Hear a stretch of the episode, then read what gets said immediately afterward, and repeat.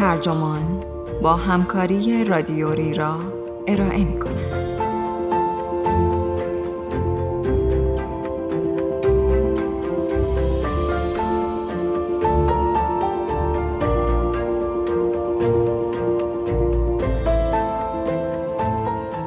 الماس ها را به موهایت بزن.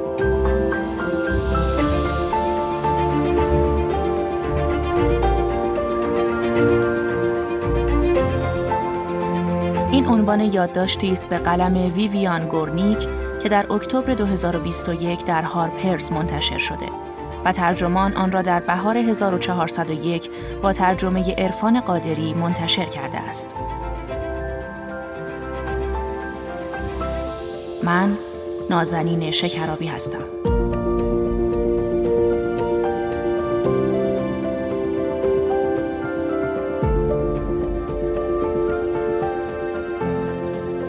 و شیلا از ده تا سیزده سالگی بهترین دوستان هم بودیم.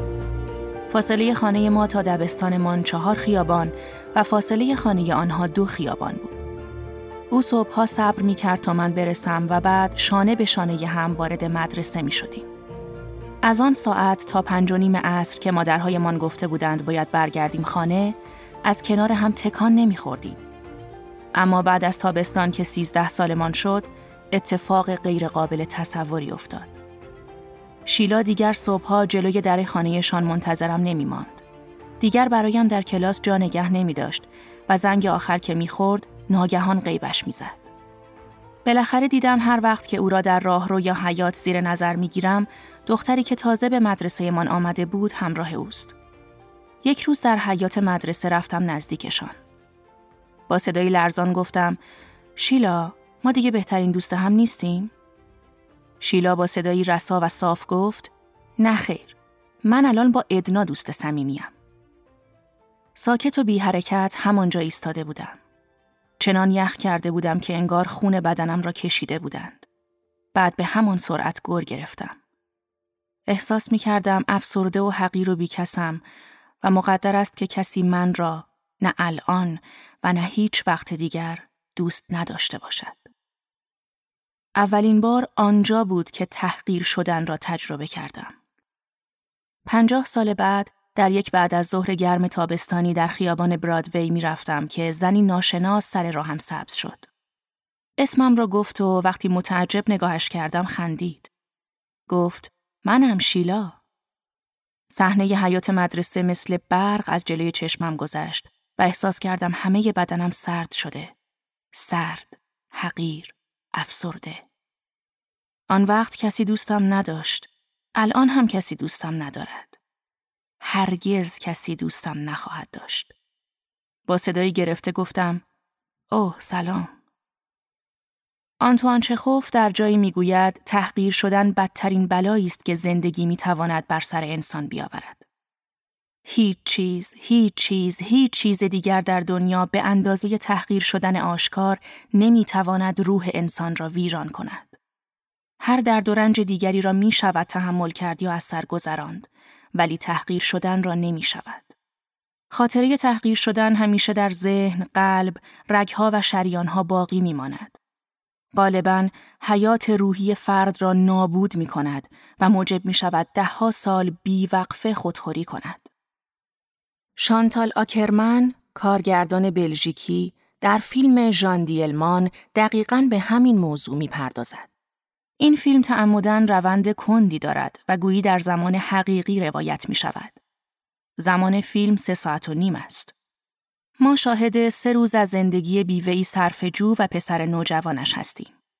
غذا میپزد، نظافت می کند، خرید می رود، کفش های پسرش را واکس می زند. وقتی وارد اتاقی می شود، چراغ را روشن و وقتی بیرون می آید، خاموششان می کند. و البته هر بعد از ظهر تن فروشی می کند. او پالتوی مشتریهایش را که همیشه افرادی آبرومند و حسابی هستند از تنشان می کند. برس می زند و انگار که پالتوی همسرش باشد آویزان می کند. یک روز برای اولین بار به دنبال شخصیت اصلی داستان و مشتریش به اتاق خواب می رویم و می بینیم که او با حالت حاکی از تسلیم و اطاعت روی تخت خوابیده و مشتریش مشغول است. دوربین صورت زن را نشان می دهد. چشمهایش بی هدف این سو آن سو می روند. درست مثل چشمهای زنانی که در فیلمها به روابط جنسی ناخواسته تن می دهند. بعد ناگهان بدون اشاره یا نشانه قبلی قیچی را بر می دارد و مشتری را آنقدر می زند تا بمیرد. پایان خاطرم هست که هر چند تصمیم زن برایم تعجب آور نبود اما حسابی یک خورده بودم و وقتی پرده سینما بسته شد من هنوز نشسته بودم. یک آن به ذهنم رسید که رفتار همه مردان از جمله شوهر مرده اش با او همینطور بوده است. زن در تمام زندگیش چه به شوهرش و چه به کسان دیگر تن فروشی کرده و زیر مردانی خوابیده که خرجش را داده اند و وجود او برایشان ارزشی نداشته. آیا تعجب دارد که چنین معامله ای دیر یا زود تحولی در فرد ایجاد کند که تنها ضربه خنجری بر سینه در خور آن باشد؟ خیلی چیزها هستند که بدون آنها هم می توانیم زندگی کنیم. اما عزت نفس از این قماش نیست. بعضی ها تصور می کنند که فقدان عزت نفس همیشه به یک شکل رخ می دهد. ولی موقعیت هایی که فرد ممکن است احساس کند عزت نفسش از بین رفته به تعداد خود افراد متفاوت است.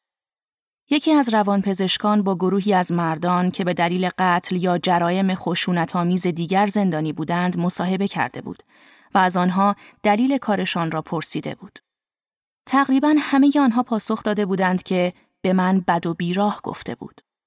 از طرف دیگر من خیشاوند دکتری دارم که اگر دکاندار بقیه پولش را کم بدهد احساس می کند تحقیر شده است. همسر او هم اگر ببیند زنی دیگر در مهمانی مشابه لباس او را پوشیده احساس تحقیر شدن می کند. قبلا مادر شوهری داشتم که از هایش خنده هم می گرفت. همسر بعدی شوهرم از این حرفها تا مغز استخوان احساس تحقیر شدن می کرد. به من زنگ می‌زد و پشت تلفن قرولند می کرد که می‌دونی امروز صبح زن سلیته برگشته به من چی میگه؟ و جمله هایی را می گفت که من آن زمان واقعا خالی از قرض برداشت کرده بودم.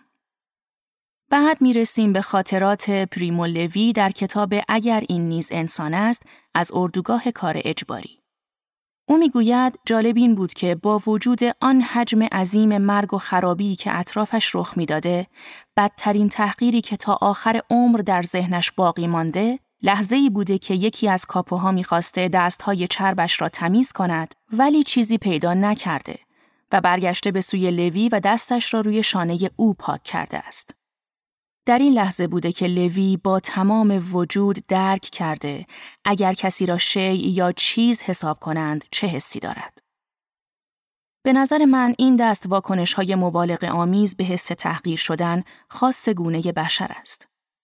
کسانی که نام بردیم یعنی لوی، مردان زندانی، خیشاوند من و همسر شوهر سابقم وقتی مورد بی احترامی قرار می گرفتند احساس می کردند حق حیاتشان نه فقط خدشدار شده بلکه تقریبا از بین رفته است.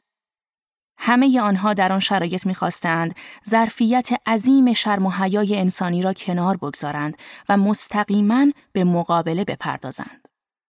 ما اشتباه می کنیم که می گوییم انسان هم حیوانی میان حیوانات دیگر است. اصلا اینطور نیست. اگر حیوان چهارپایی مورد حمله حیوان چهارپای دیگری قرار بگیرد، ممکن است عصبانی شود و تا آن حیوان را نکشد آرام نگیرد. ولی آن احساس کینه ای را که انسان زخم خورده از تحقیر تجربه می کند، هرگز متحمل نمی شود. وقتی یادداشت دیوید رانسیمن درباره کتاب شین وارن کریکت باز را خواندم، متوجه شدم که وارن می‌خواسته بازیکن فوتبال استرالیایی شود. ولی ظاهرا به قدر کافی مستعد نبوده. زمانی که مشخص می شود در کریکت استعداد خارق ای دارد، راه شهرت و ثروت را در این ورزش دنبال می کند. او یکی از بزرگترین پرتاب کننده های تاریخ بود. ولی او کریکت را با کینه‌ای که در قلبش داشته بازی می کند. وارن الزاما نمی‌خواسته چوب زنهای بازی را زخمی کند، اما قطعا می‌خواسته آنها را احمق جلوه بدهد. رانسیمن می‌گوید او در اعماق وجودش می‌خواسته چوب زنها احساس خیلی بدی داشته باشند. همان احساس بدی که خودش تجربه کرده وقتی نامه را دریافت می کند که در آن نوشته شده او در فوتبال استرالیایی استعداد ندارد. نکته قابل توجه اصرار وارن بر حفظ خاطره آن شکست است. هر بار که او در زمین بازی کریکت با پرخاشجویی رفتار می کرده، آن درد نادیده گرفته شدن را تسکین می داده. خاطره اش را در قلب زنده نگاه می داشته. از آتش افروخته اش گرما می گرفته و باور داشته که این درد به استعدادش نیرو می بخشد. رانسیمن به ما نمی‌گوید حالا که وارن دیگر بازی نمی کند با تعلق خاطر بی اندازش به ظلمی که در حقش شده چه می کند. ولی مثالهای فراوان دیگری در دست داریم که نشان می دهند بر سر کسانی که می‌گذارند احساس حقارت در تمام دوران زندگی آنها را به اسارت بگیرد چه می آید.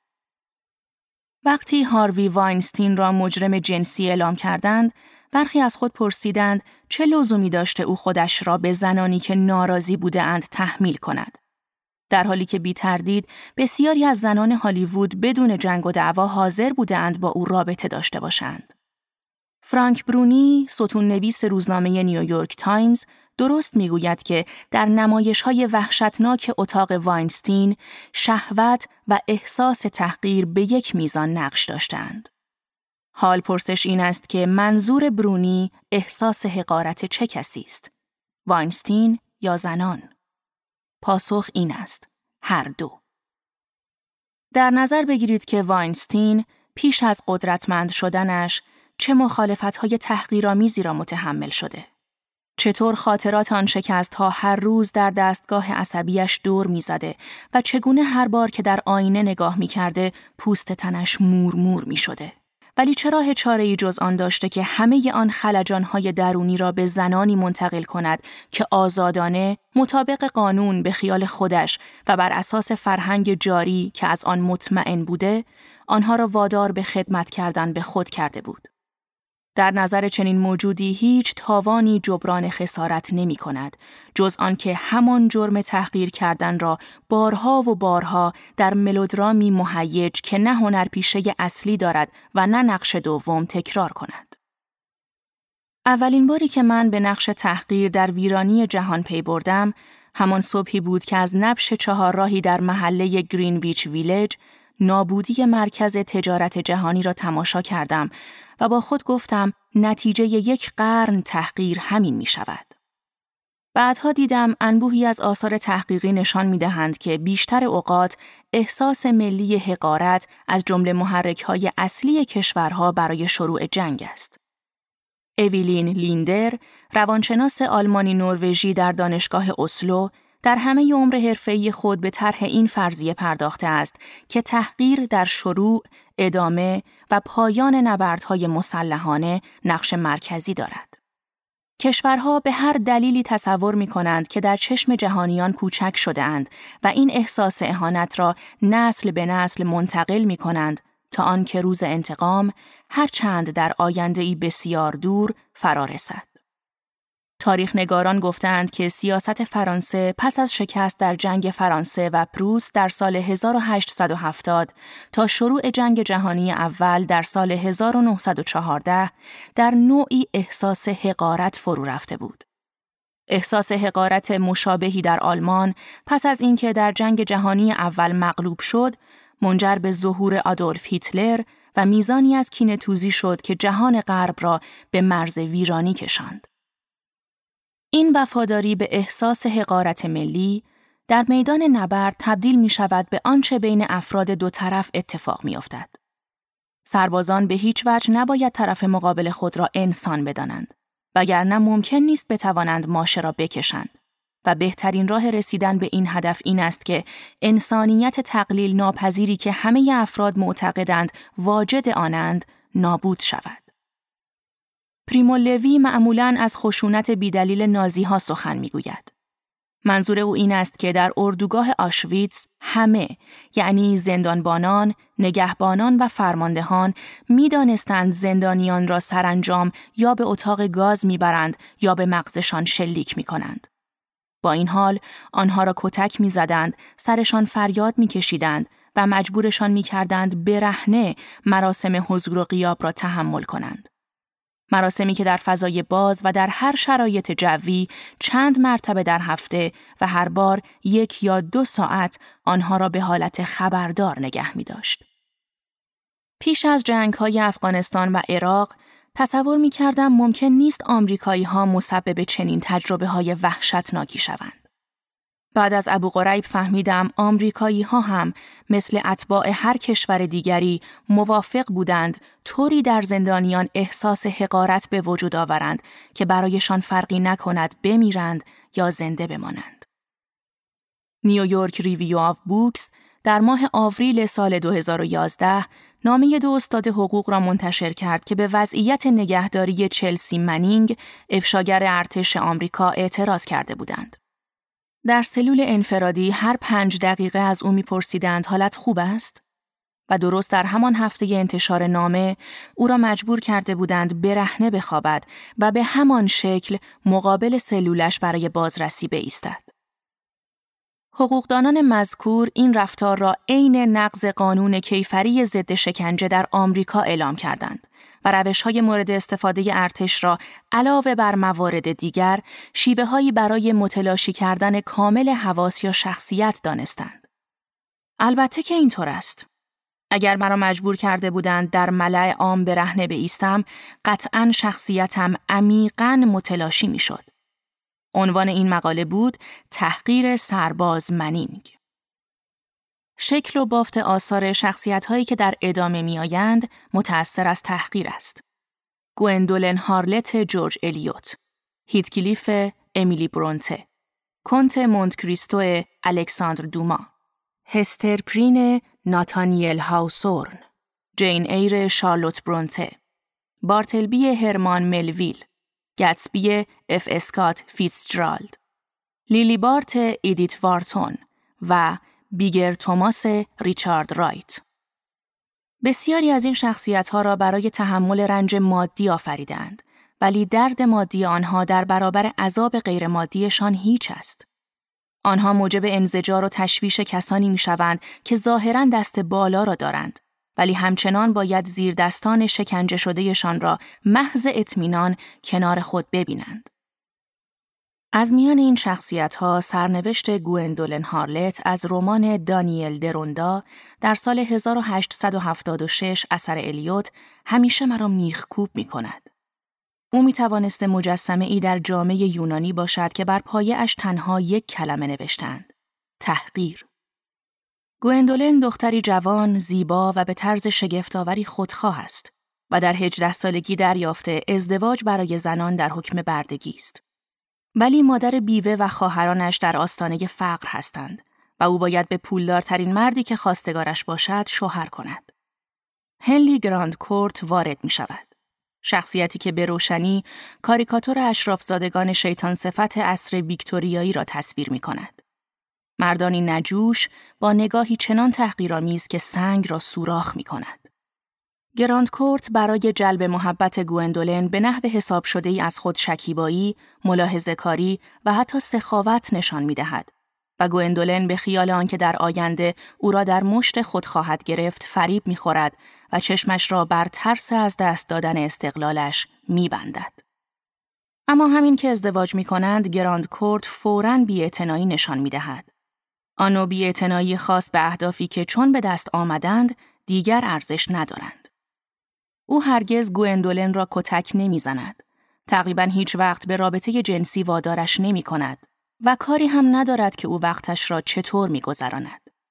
اما گوندولن مثل شخصیت ایزابل آرچر در رمان پورتری یک بانو روز به روز بیشتر به زندانی که اراده آهنین شوهرش به اجازه قانون و عرف اجتماع به دور او کشیده آگاه می شود. هنوز یک سال نشده که گوندولن می‌فهمد ازدواجش مثل حبس ابد است.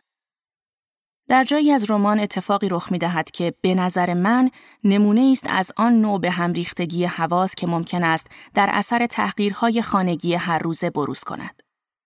گراند کورت صاحب تعدادی الماس خانوادگی است که معمولا زنها به موهایشان می‌زنند. گوندولن چون اکنون از شوهرش نفرت و وحشت دارد از الماس ها متنفر است. یک روز عصر که برای مهمانی آماده می شوند، گوندولن با لباس زیبای ابریشم و اطلس خود مقابل گراند کورت می خرامد تا حال و هوایش را عوض کند. نظرش را در مورد لباسهایش می پرسد. گراند کورت او را ورانداز می کند.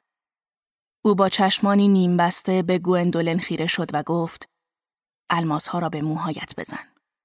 گوندولن خشکش زد. هم می ترسید که مبادا احساساتی از خود بروز دهد و هم احساس می کرد به رغم همه تلاشش وقتی چشمش به چشمان شوهرش می افتد حالت آن تغییر می کند. ولی باید پاسخی می‌داد. پس تا جایی که توانست خودش را به بی تفاوتی زد و گفت آه خواهش می کنم. تصور می کنم که آن الماس ها مناسب من نیستند. گراند کورت با لحن آمرانه زیر لبیش مثل ظاهرش که گویی آرامش و ظرافت اصرگاهان را در خود داشت گفت ابدا اینطور که فکر می‌کنی نیست. من مایلم که تو الماسها را به موهایت بزنی. گوندولن که به رغم آمادگیش ترسیده بود گفت استدعا می‌کنم مرا ببخشید. من این زمردها را دوست دارم. او با خود اندیشید دست سفید گراند کورد که اکنون ریش چکمه را شانه می کند می تواند گلویش را بچسبد و او را تهدید به مرگ کند. از یک سو ترس او از شوهرش و از سوی دیگر استراب مبهم فاجعه انتقام جویانه که بر زندگیش سایه افکنده بود او را به خیالات واهی کشانده بود. گراند کورت گفت بر من منت بگذار و بگو چرا به رغم خواسته من از بسر زدن آن الماس ها تهاشی می کنی. هنوز چشمانش بر چشمان گوندولن دوخته بود و گوندولن احساس می کرد چشمانش تنگ شده چنان که انگار نمی‌خواستند درد را به درون راه دهند.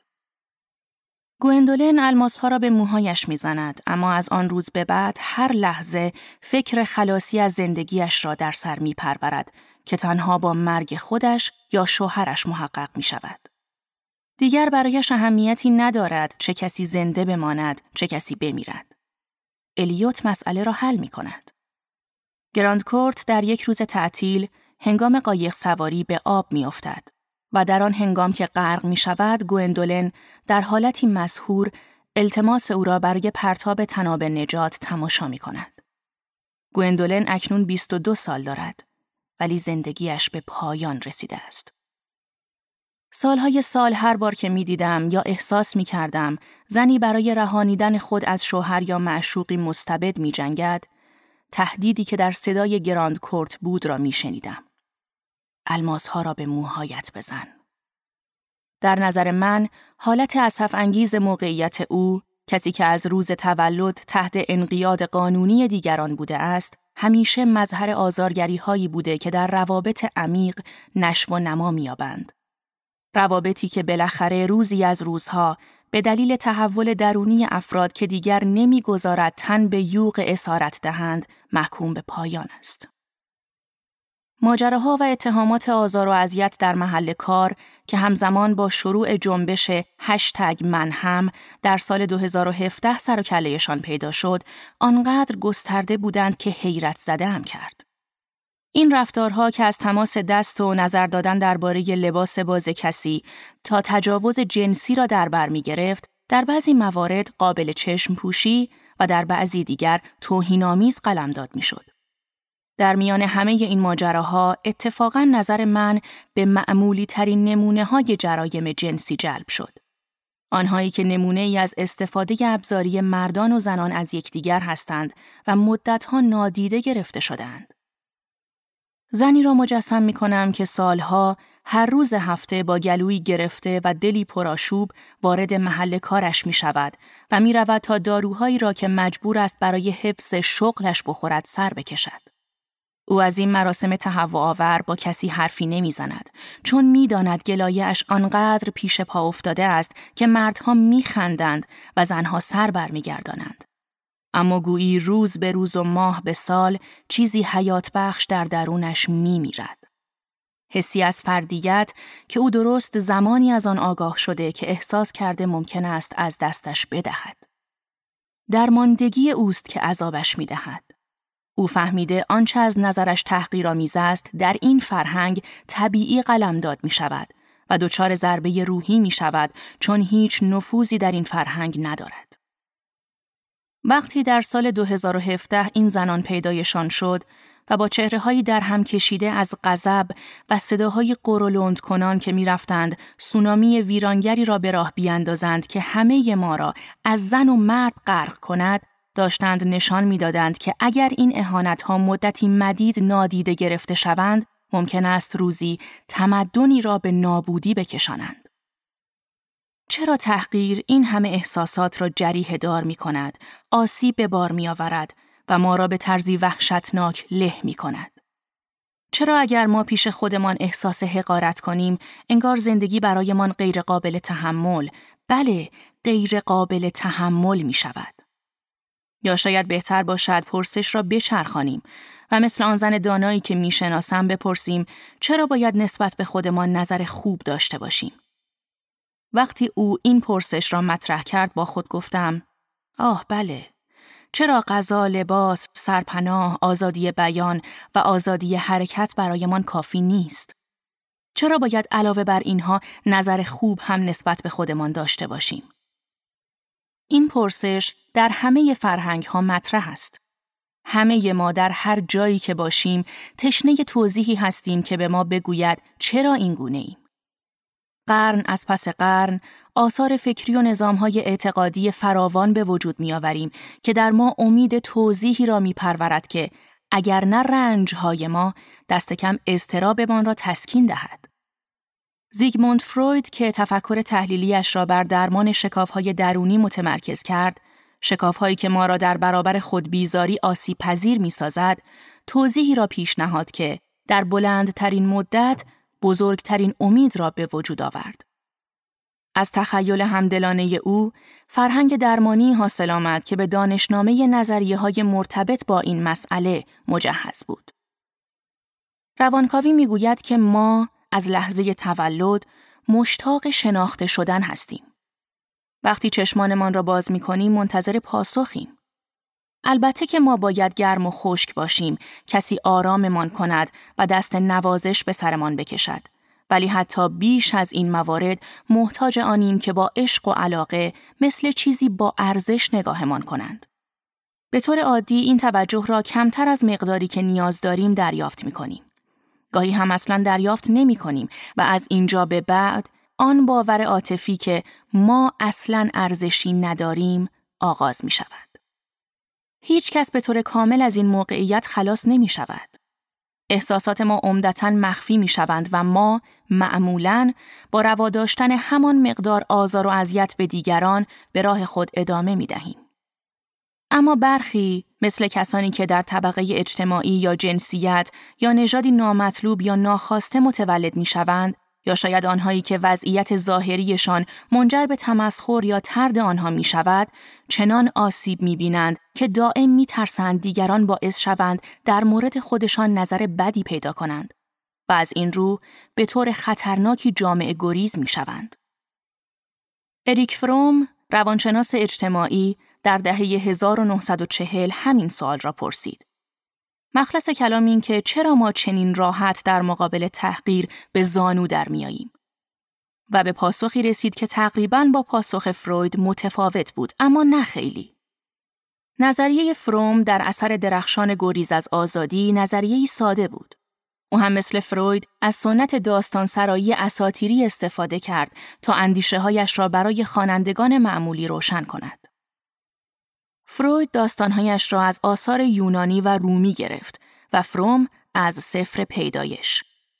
فروم می گفت انسانها در آغاز با طبیعت هماهنگ بودند تا اینکه از میوه درخت دانش خوردند و به حیواناتی برخوردار از موهبت اندیشه و احساس تبدیل شدند. از آن زمان به بعد انسانها موجوداتی مجزا بودند و دیگر با جهانی که عمر درازی را در آن چون دیگر حیوانات بی زبان زیسته بودند پیوندی نداشتند. نعمت اندیشه و احساس برای نژاد بشر هم شکوه استقلال و هم مجازات انزوا را به وجود آورد. این تفاوت ما را از یک سو مغرور و از سوی دیگر تنها کرد. مایه تباهی ما همین تنهایی بود و به کیفر بزرگ ما بدل شد. چنان قرایزمان را منحرف کرد که با خودمان بیگانه شدیم. معنای حقیقی از خود بیگانگی. و از این رو احساس قرابت با دیگران را نیز از دست دادیم که این خود حتی تنها ترمان کرد. نمی توانستیم ارتباط برقرار کنیم و همین موجب احساس گناه و شرم شد. گناهی تحمل ناپذیر، شرمی عظیم، شرمی که تدریجاً به حقارت بدل شد. اگر هنگام رانده شدن از بهشت یعنی از زهدان نشان یا گواهی بر جا ماند که بگوید ما نمی توانیم در زندگی موفق شویم آن نشان همین عدم امکان ارتباط بود. وگرنه چگونه می‌توان شرمساری عمیق انسانها را از پذیرش تنهاییشان طی صده ها توجیه کرد. فروم و فروید جایی به هم می رسند که هر دو تأکید می کنند تنها همان تحولی که موجب ظهور و بعد سقوطمان شده یعنی تحول آگاهی می تواند ما را از احساس فراگیر تنهایی رها کند. مشکل اینجاست که آگاهی ارزانی شده به ما چندان کافی نیست. اگر می‌خواهیم به آزادی درونی برسیم، باید آگاهتر، بسیار آگاهتر از آنچه عموماً هستیم بشویم. فرض فروم این بود که اگر مردان و زنان بیاموزند که به طور کامل و آزادانه در وجودشان ساکن شوند، به خودشناسی می‌رسند و دیگر تنها نیستند. خودشان را کنارشان خواهند داشت. وقتی کسی همراه دارد، با خودش و همچنین با دیگران مهربان است. آنگاه تنهایی تحقیر کننده مثل ویروسی که ریشهکن شده باشد به تدریج محو می شود. ما باید این موضوع را بی گفتگو بپذیریم. برخس بزرگ معتقد بود که باید وضعیت درونی فروپاشیده من را به چشم یکی از بزرگترین فرصتهای زندگی بنگریم. فرصتی برای آنکه نشان دهیم لیاقت آن خونی را که در رکهایمان جاری است داریم. او می‌گوید هرچه پیش آید از تحقیر و بداقبالی و رنج همچون خاک کوزگری است. بنابراین می توانیم اوضاع رقتبار زندگیمان را به چیزی در خور موهبت آگاهی بدل سازیم. به همین جا ختم می کنم.